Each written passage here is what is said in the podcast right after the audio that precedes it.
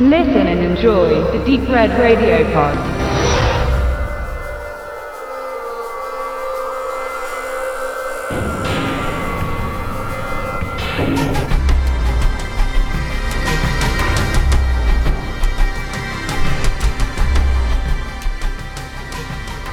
Als Trigger bezeichnet man den Abzug einer Waffe.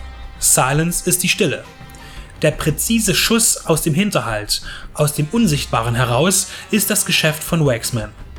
Er ist Scharfschütze und einer der Besten seines Fachs, ein alter Hase, ein Profi. Ihm zur Seite steht die Newcomerin Clack als Speer. Bei ihrem ersten gemeinsamen Einsatz missglückt dem Sniper die Ausführung, eine Politikerin zu eliminieren. Sie müssen flüchten, da sie selbst auffliegen und zur Zielscheibe werden. Sie gehen nach einer Weile getrennte Wege, die sie aber später in einer Metropole wieder kreuzen werden. Bei diesem Einsatz bemerken sie aber auch schnell, dass Ärger in der Luft liegt. Silent Trigger entstand in der qualitativen Hochphase von Landgrens Schaffen und war einer der letzten Filme in dieser glorreichen Epoche. In den folgenden Jahren sollte sich die Qualität seiner Auftritte stark verändern und er einen quantitativen Charakter entwickeln. Vom Kino ging es, wie bei vielen seiner Kollegen, direkt ins Direct-to-Home-Cinema. Er nutzte diesen Umstand, um sich mehr in die Produktionen einzufügen, schrieb Drehbücher, führte Regie und produzierte.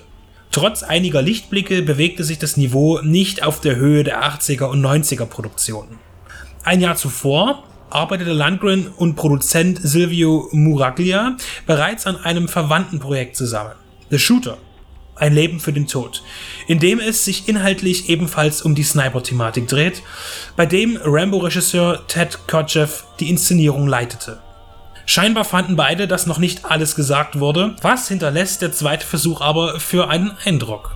Trigger ist noch ein Kind der glorreichen Ära und kann mit Russell Mulcahy einen versierten Genrekenner als Inszenator vorweisen. Der Highlander-Regisseur gibt dem Actionvehikel des schwedischen Hühnen eine Optik, ohne die es verloren wäre. Die Geschichte wird auf zwei Ebenen erzählt. Die Geschehnisse beim ersten und zweiten Zusammentreffen der beiden Charaktere werden abwechselnd beleuchtet und somit schafft sich die Erzählung eine Geschwindigkeit, in der Langeweile vorgebeugt wird. Zudem sorgen die Nebenfiguren, äh, die ihre jeweiligen Stereotypen zu überstrapazieren, für weitere Bewegung.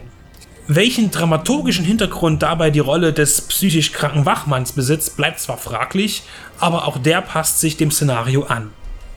Obwohl er am Ende so wenig zu bieten scheint, bemerkt man, dass Silent Trigger seine Zeit wert ist.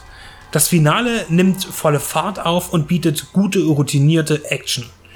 Zu beobachten ist hier besonders der damals noch ziemlich neue und langsam einschreitende Einsatz von computergenerierten Effekten. Sie kommen noch nicht so intensiv zum Einsatz, aber werden vorsichtig angebracht. Natürlich sind die frühen CGI-G-Versuche in Kombination mit Real-Action nicht ausgereift und sorgen für eine bildliche Schwäche, aber in der Gesamtbetrachtung ist es verzeihlich. Denn all diese kleinen Puzzleteile harmonieren miteinander und sorgen für anständige Unterhaltung. Dass der Film in der ungekürzten Fassung nun frei erhältlich ist, spielt auch sehr stark ins Sehvergnügen mit ein. Denn die Effektshots, die auf der VHS der Schere zum Opfer fielen, waren schon immer ein Wermutstropfen und verstümmelten Silent Trigger zu einem öden Kammerspiel. Damit wird dann auch erkennbar, dass nicht die Story allein den Film zu Tragen vermag, sondern die brutalen Handlungen notwendig sind, um das Interesse zu halten. Das ist aber in der Kategorie, in der Lundgrens Werke agieren, nichts Absonderliches. In voller Pracht zählt Silent Trigger definitiv zu den Standardwerken der 90er Jahre Action-B-Movies.